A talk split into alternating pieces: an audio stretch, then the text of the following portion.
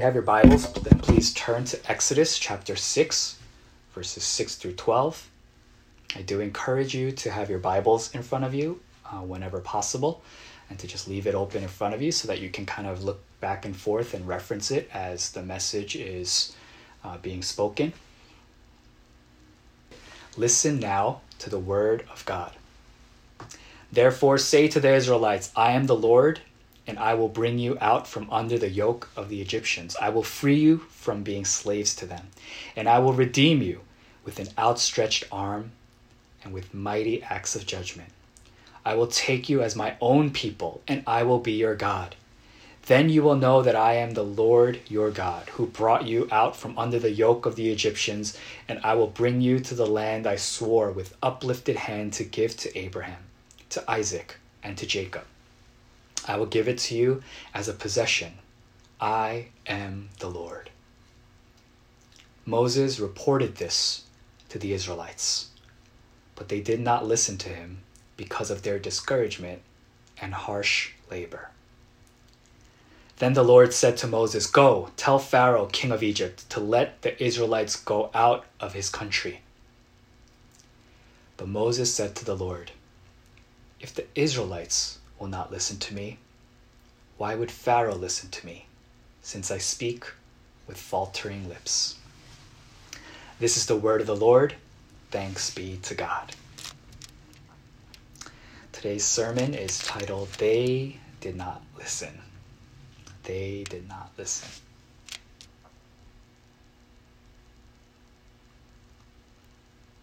You may have guessed, or you may have kind of realized it by now, but I am reading the book of Exodus these days, and I am studying kind of the life of Moses and uh, all the way into the life of Joshua, uh, the changing of the guard, the leadership uh, that wa- that Israel was under.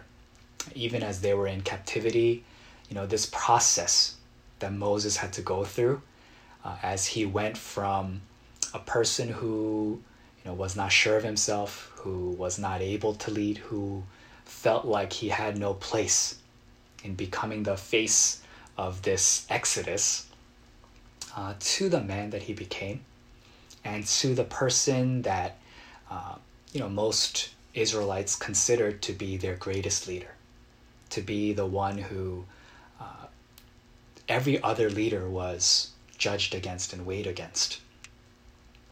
And to look into his life is so very interesting. So, uh, if you ever get a chance to read the book of Exodus, uh, then I do encourage you to spend time in the Word of God, reading the Word of God. Uh, as an aside, I want to remind you of something it is great to come into service and it is great to listen to messages. It's, you know, it is very good for your heart, for your maturation as a Christian to listen to messages and to listen to the Word of God. But there is something to be said about your personal devotion time and your personal time with God in which you read the Word of God. To not have to listen to the pastor's words but to listen to the words that come directly from Scripture, to read God's Word. And so I'm not saying there's anything wrong with listening to messages. I hope you enjoy it. I hope you're learning from it. I hope you grow uh, from the sermons. But it is not a substitution for the time that you spend with the Lord in reading the Word of God on your own time. To read it and to hear God's voice in your life. And of course, uh, there is value in coming in on Sunday service and listening to the, the pastor and the preacher preach. Know, there is tremendous value in that. That's necessary, that's needed. But also, uh, you need to be supplementing that with your own reading time by spending time in the Word of God. Just letting the Word of God speak to you. Not to hear the points that a pastor makes, but to hear the points that God makes through His Word. And so, uh, as a youth group, as an English ministry, I do hope that you will make a commitment to reading the Word of God. Not just when you have to read it because it's up on the PowerPoint and on Sunday service, and not just because you know I'm reading it to you, but that you find joy, you find comfort, you find strength, you find intimacy with God as you read the Word of God. And I hope that's something that uh, each one of you will be able to develop. Uh, I've been reading uh, the book of Exodus these days, and taking a look into the life of Moses, there are so many things that I've been learning. There are so many things that we can learn together as the church community. I preached about uh, Moses and his hesitation in becoming a leader in the Sunday school service this morning. And it was a reminder to our Sunday school children that God is always with them. Not just God, but that He places people around us. The way that God provided Aaron for Moses because Moses was afraid to speak. He saw his own shortcoming and he said, God, send someone else. Pardon me. I can't speak. I'm not a good speaker. I can't lead the people. And God, who of course had promised, I will be with you, also made a secondary provision and said, And so Aaron will also be with you. You are not alone. I am with you, but you also have others with you who are on this journey who can help you overcome the challenge. It was a reminder to our Sunday school children that they have people around them who love them, who support them, who care about them, who will fill the gaps, who will help them in their times of need. That's something that we need to all hear. We need to know that God has placed us on this journey, that He places us in this life not to live alone, not to just fend for yourselves. You have God by your side, but you also have me. You also have each other. You also have community around you who's willing to be there with you. Now, what about when this community turns on you? Now, what about when things don't go well? When things are not going right? That's what Exodus 5 is about. That's what Exodus 6 is about. As Moses starts to begin his power play against Pharaoh, what you notice through the early books of Exodus is Pharaoh kind of flexing his muscles. And though God is with Moses and he's able to perform some miraculous signs that confirms that the Lord is powerful, that he is someone to be feared, you know, it wouldn't make sense for someone who was in the position of Pharaoh to just say, You're right, you can go. If Pharaoh doesn't do that, as the earthly power, Pharaoh tries to flex his muscles back. He tries to show them who's really boss. And so in Exodus 5, you find this story where the Israelites are required to make a standard quota of bricks. And uh, this is a fairly labor intensive process. They have to work with their hands, they have to transport these bricks. It's heavy. They don't have modern machinery, and they have to make all of these bricks. They have to bake these bricks, then they have to transfer these bricks. It's made of having to put mud together with straw on the inside to make it strong. I actually did a science project on this once. Uh, I made a brick out of the dirt in my backyard, and part of the recipe is to put straw on the inside. The straw holds all of the dirt together, and then you bake it in a, under a hot, hot sun. And then it becomes really hard, and you're able to use it to build things. And this was a task that the Israelites had as slaves. They had to build, they had to do the manual labor that Egypt required of them, and they had a quota of bricks that they had to make. And because of their little rebellion, it's not exactly the rebe- it's not a rebellion yet, but because of this little desire for liberation, for freedom, this idea that, hey, we don't want to be slaves anymore. Hey, we want our own land. We want to be able to leave. Hey, let my people go. And this, these early interactions that Moses has with Pharaoh, you know what the result is? Pharaoh says, hey, you know what? Take away the straw. The straw that makes the bricks and the and and that makes it solid and makes it a firm foundation. It makes it basically able to do it in one shot because that formula works. You know what we're going to do? You're going to have to make the same number of bricks, but you don't get to use straw. You have to use extra effort. You have to bake it longer. You have to spend more time making each brick. It doesn't sound like it's a huge deal, but it was kind of like an industry hack to be able to put straw in the middle of the bricks to make them faster, to make the process go by quicker. Everybody knew it. But they took the straw away.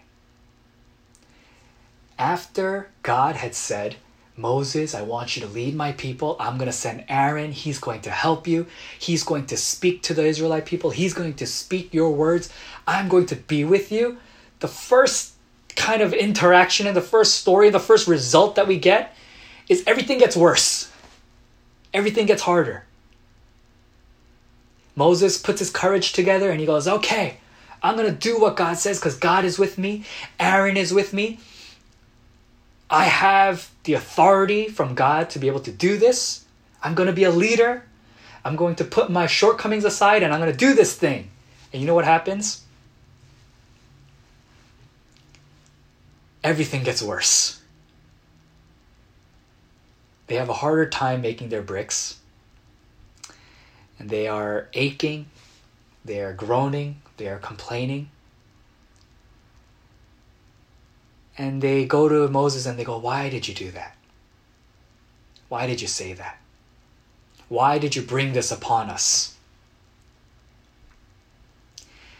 Can you imagine being a leader and that's the first step. You know, you step out in faith, you get kind of this pep talk from God. And the first thing that happens is everyone's like, What is your problem? What kind of leader are you? You are terrible. Just stop talking. Just stop trying to help us. You made everything worse. That's the situation that Moses found himself in. That is that is impossible. I've gone through some things as a pastor. I've gone through some difficult times. You know, when I first arrived at churches, and I have a lot of stories of some challenges in ministry. But wow, I cannot imagine what Moses was going through. That must have been so difficult.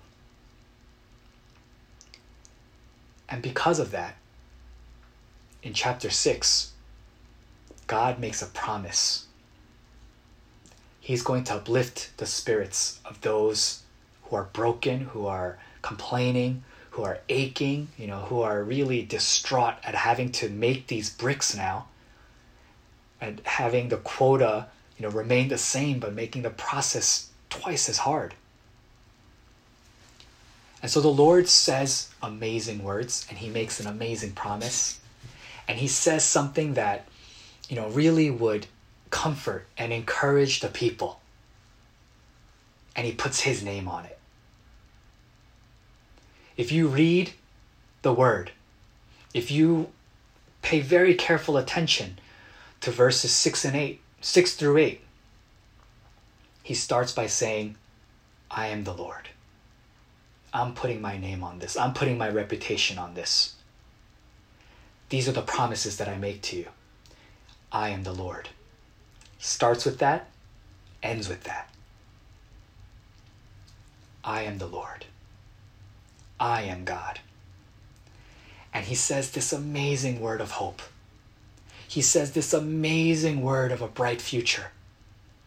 He makes all these promises that he's going to be their God, that they're going to be his people, that they're going to be brought into the land that was promised to Abraham. This is supposed to make the people gather together and shout and, and praise and you know have tears in their eyes, tears of joy. They're supposed to gather together and say, "Yes, God. We are here. We are your people. We are ready. If you are with us, then who can stand against us?" It's supposed to be that, that kind of thing. It's supposed to be that mo- that moment in a movie when they are gathered all together in the field and they're all beat down and worn down, but the hero comes out. And the hero says, Who will stand with me? You know, that kind of speech you know, the William Wallace type speech. before the war that makes everyone go, Rah! That's what it's meant to be. God says it like that. I am the Lord. Remember who I am. I am the Lord. And he makes promises to the people of Israel. And Moses does his part. He reports that to the people of Israel. But herein lies the central message of our sermon today. They didn't listen. They couldn't receive that hope. They were not encouraged. Why? Because they were beat down by life. Because their hands were aching. Their backs were aching. Some of them probably had fresh whip marks on their backs. And though God delivered a message of hope through Moses, though God made so many promises, they couldn't hear it. They didn't listen because what they saw was the world around them. What they saw was the reality of their circumstance and their situation. And instead of being able to see the promises of God, they saw their broken hands, their aching backs. They did not listen to him because of their discouragement and because of the harsh labor. Life is like that sometimes. And perhaps some of you, some of us, we're living through that right now. We're not enslaved. We're not having to make bricks with our hands. Maybe it's not physical labor. But in this time of isolation, maybe your business failed. Maybe you're struggling mentally, emotionally. Maybe you're struggling financially or physically. Maybe you're struggling spiritually. There's so many things in this world that can beat us down. There are so many things in this world that prevent us from hearing the word and the voice of God. And though He promises many things to us, though He speaks a message of hope, and though He says, I am the Lord, I am the Lord, they did not listen because of their discouragement and because of the harsh labor.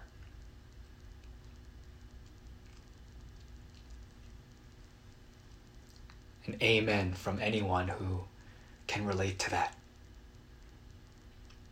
An amen from anyone who has walked into Sunday service and beat down from you know the weeks that they went through feeling hopeless, feeling only discouragement in their hearts, unable to open up their mouths during the praise time. Because their hearts are so full of disappointment, so full of anger, so full of hurt.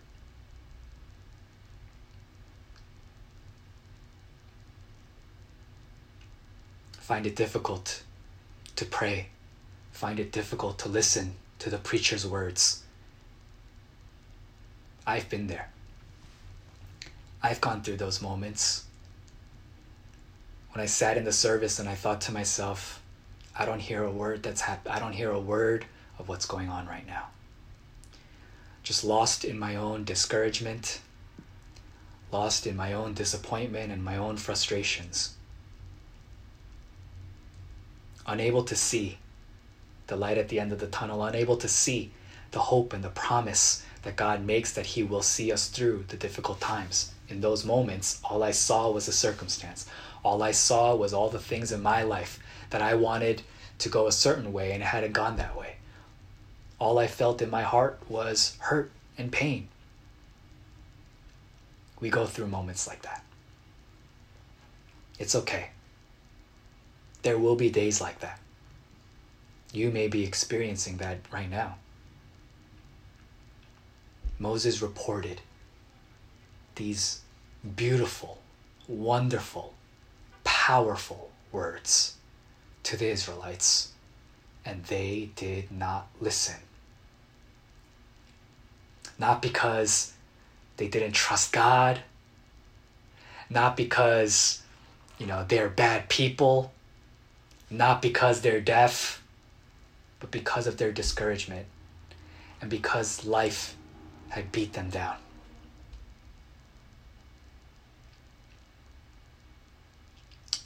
And it shows us another level, another layer.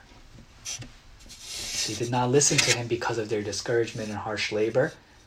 God says, Go tell Pharaoh, king of Egypt, to let my people go, to let the Israelites go out of his country. You know who else was discouraged?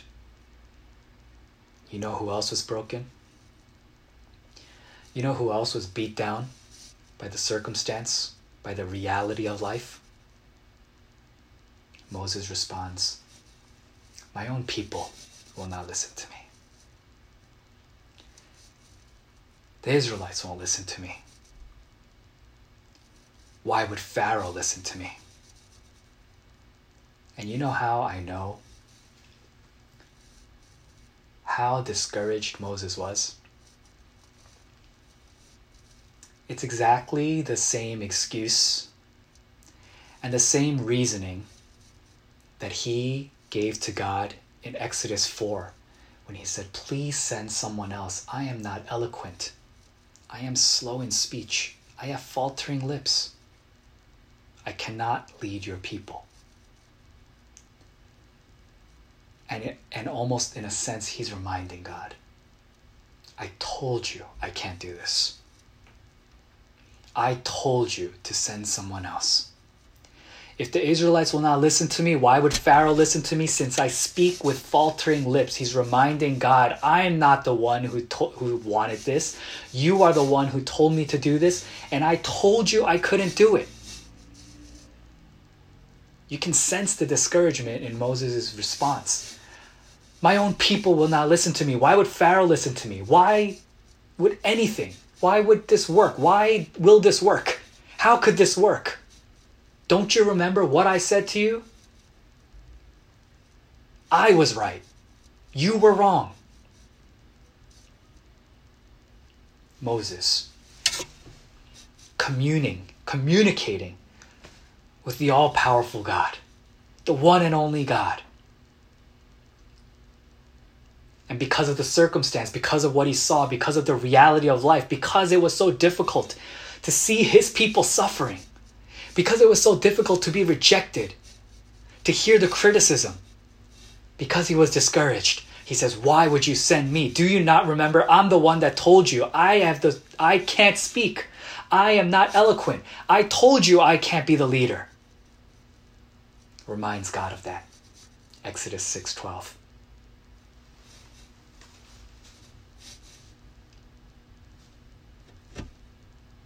The reminder today is that life is like that. That life can be like that. And you know, as a pastor and as a friend, as you know, someone who uh, has care for each, group in the ministry, you know, I, I, you know, our youth group students and our English ministry folks, I don't want you to struggle in life. I wish that your life was blessed and you know you could kind of uh, sail smoothly through life. I wish that everything that you put your hand onto that God would bless. I wish that, you know, all of your dreams could be realized that that success would come in anything that you do. But I know as a pastor and I know as someone who cares about each and every one of you that that's not reality. Not everything is going to work out all the time. You're not going to be able to just make it through life unscathed, unhurt, untouched. We live in a broken world. We live in a world in which sin entered. We live in a world that has hurt, that has pain, that has disappointment, that has frustration. There's loss, there's violence, there's injustice. There are all kinds of things that this world is going to press into your heart and it's going to make you discouraged to the point where you will not be able to hear God's God's word anymore. You will not even want to listen to God's word anymore. Moses reported this to the Israelites and they did not listen because of their discouragement and because of their harsh labor. That happens in life. And though I don't wish that upon you, though I don't want that for you, I know it happens. You will struggle in this life. You will find difficulty in this life. Moses went through it. The elders went through it. The young ones went through it. The women went through it. The children went through it. They all experienced discouragement. They all experienced pain. They had to live with all of that hurt inside of their heart. And when that happens, even the greatest Word of God, even a powerful Word of God, even a promise of hope and a bright future, those things will fall on deaf ears. This message, it sounds like one that is so pessimistic. It's not meant to be. It's meant to be one that makes you realize, yeah, life is like that. And you know what? We're going to go through times like that. And you know what? There's nothing wrong with me. Let me tell you something.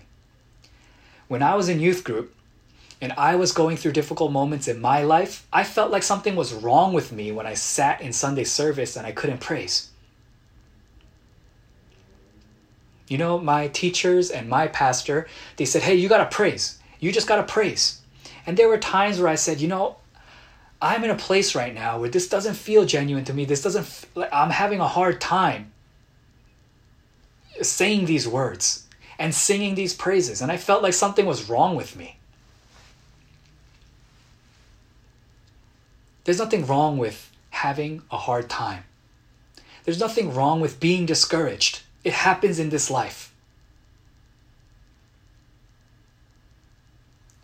But the great news, the great news is that God makes good on his promise, even when you don't listen to it.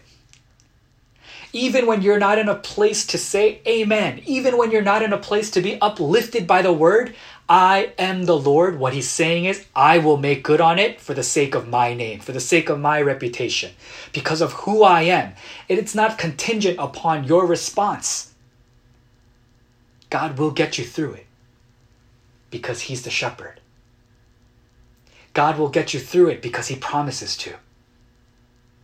Did God not make good on his promise? Did he not lead them out of Egypt? Did he not take them to the promised land? Did he not become their God? Did they not become his people? It all happened.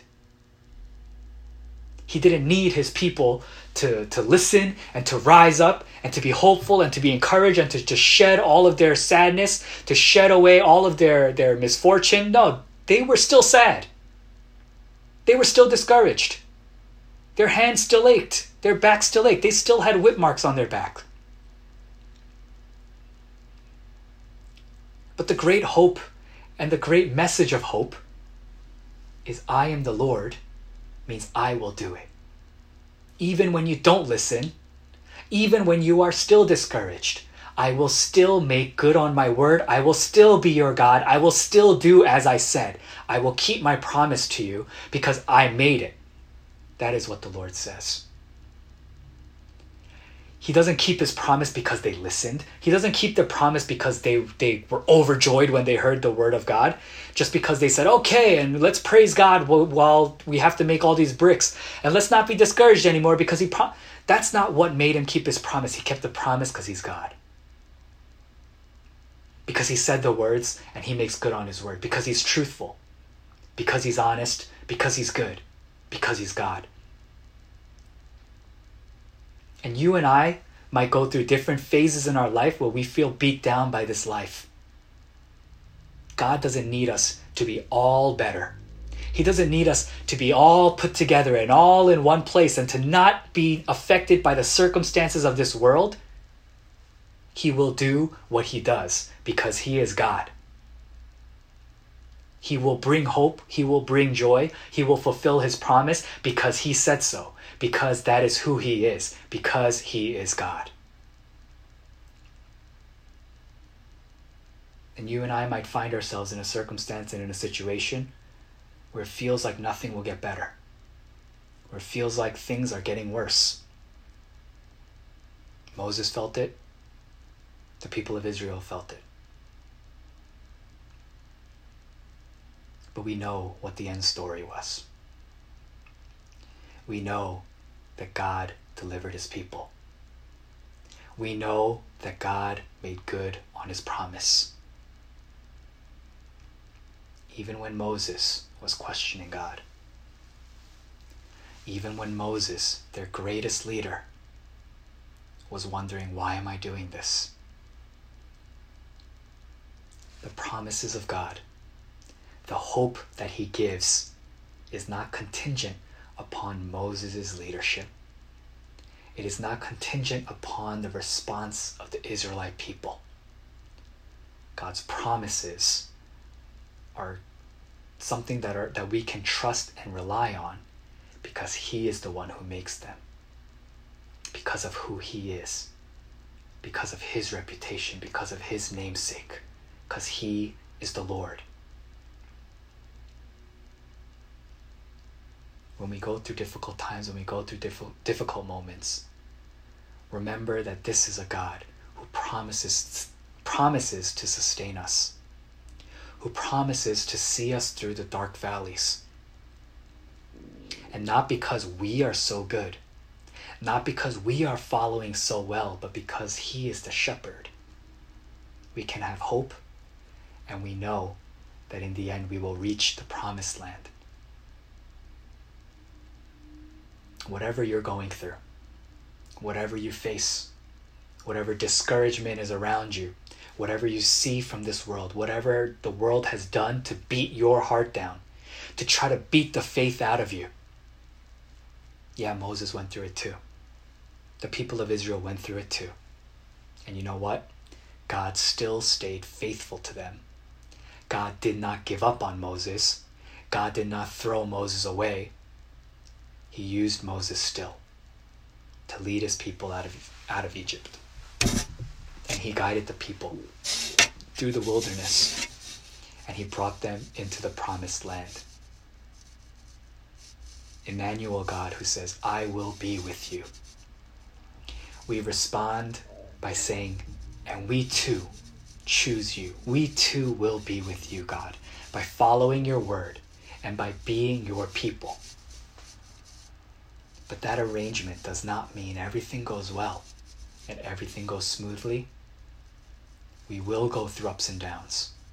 But remember the Lord's words when He says, I am the Lord. I am God, and I will see you through this. You don't have to deny your emotion. You don't have to lie. You don't have to pretend. You don't have to fake it you don't have to put a mask on. You can go through and you can grieve, you can mourn, you can complain sometimes. Life is hard sometimes. But know that God is going to make good on his promise. Know that there is a future for you. Know that God cares, that he listens, that he's there. And He will use you even through your discouragement, even through your hopeless state. He will find a way. Not because of you, but because of who He is. And I hope that that brings you a measure of comfort today. Be real about your circumstance. Be who you are. If you are hurting, if you are discouraged, that's okay. Life is like that sometimes. But you have a God who cares, and you have a God who puts his own reputation on the line to say, I will see you through this. I promise to bring you to the promised land. I will make good on my word. And we hold on to that together. We hold on to that together. Then we can make it through then we can face the challenges of life. Then we can be really to each other about the discourages, discouragement that we face and the times where we feel defeated. But I choose to trust in God. I'm going to put my hope in God. And the invitation that I extend to you today will you not extend, you know, will you not put your trust into God who says, I am the Lord and I will do these things for you. I will free you. I will bring you to the promised land. I will be your God. You will and you are my people. May that be an encouragement encouragement to you today. And I don't know what you guys are going through on an individual level. There are certain things that, you know, I'm sure you will never really share with me. Whatever hurt and whatever pain that you feel inside of your heart or whatever struggles you're going through, know that the Lord will see you through. He promises it, He guarantees it, and He puts His name on it. It's signed, it's sealed, and He's going to deliver. May that bring you hope. May that give you peace. And may that be your encouragement today. Let us pray.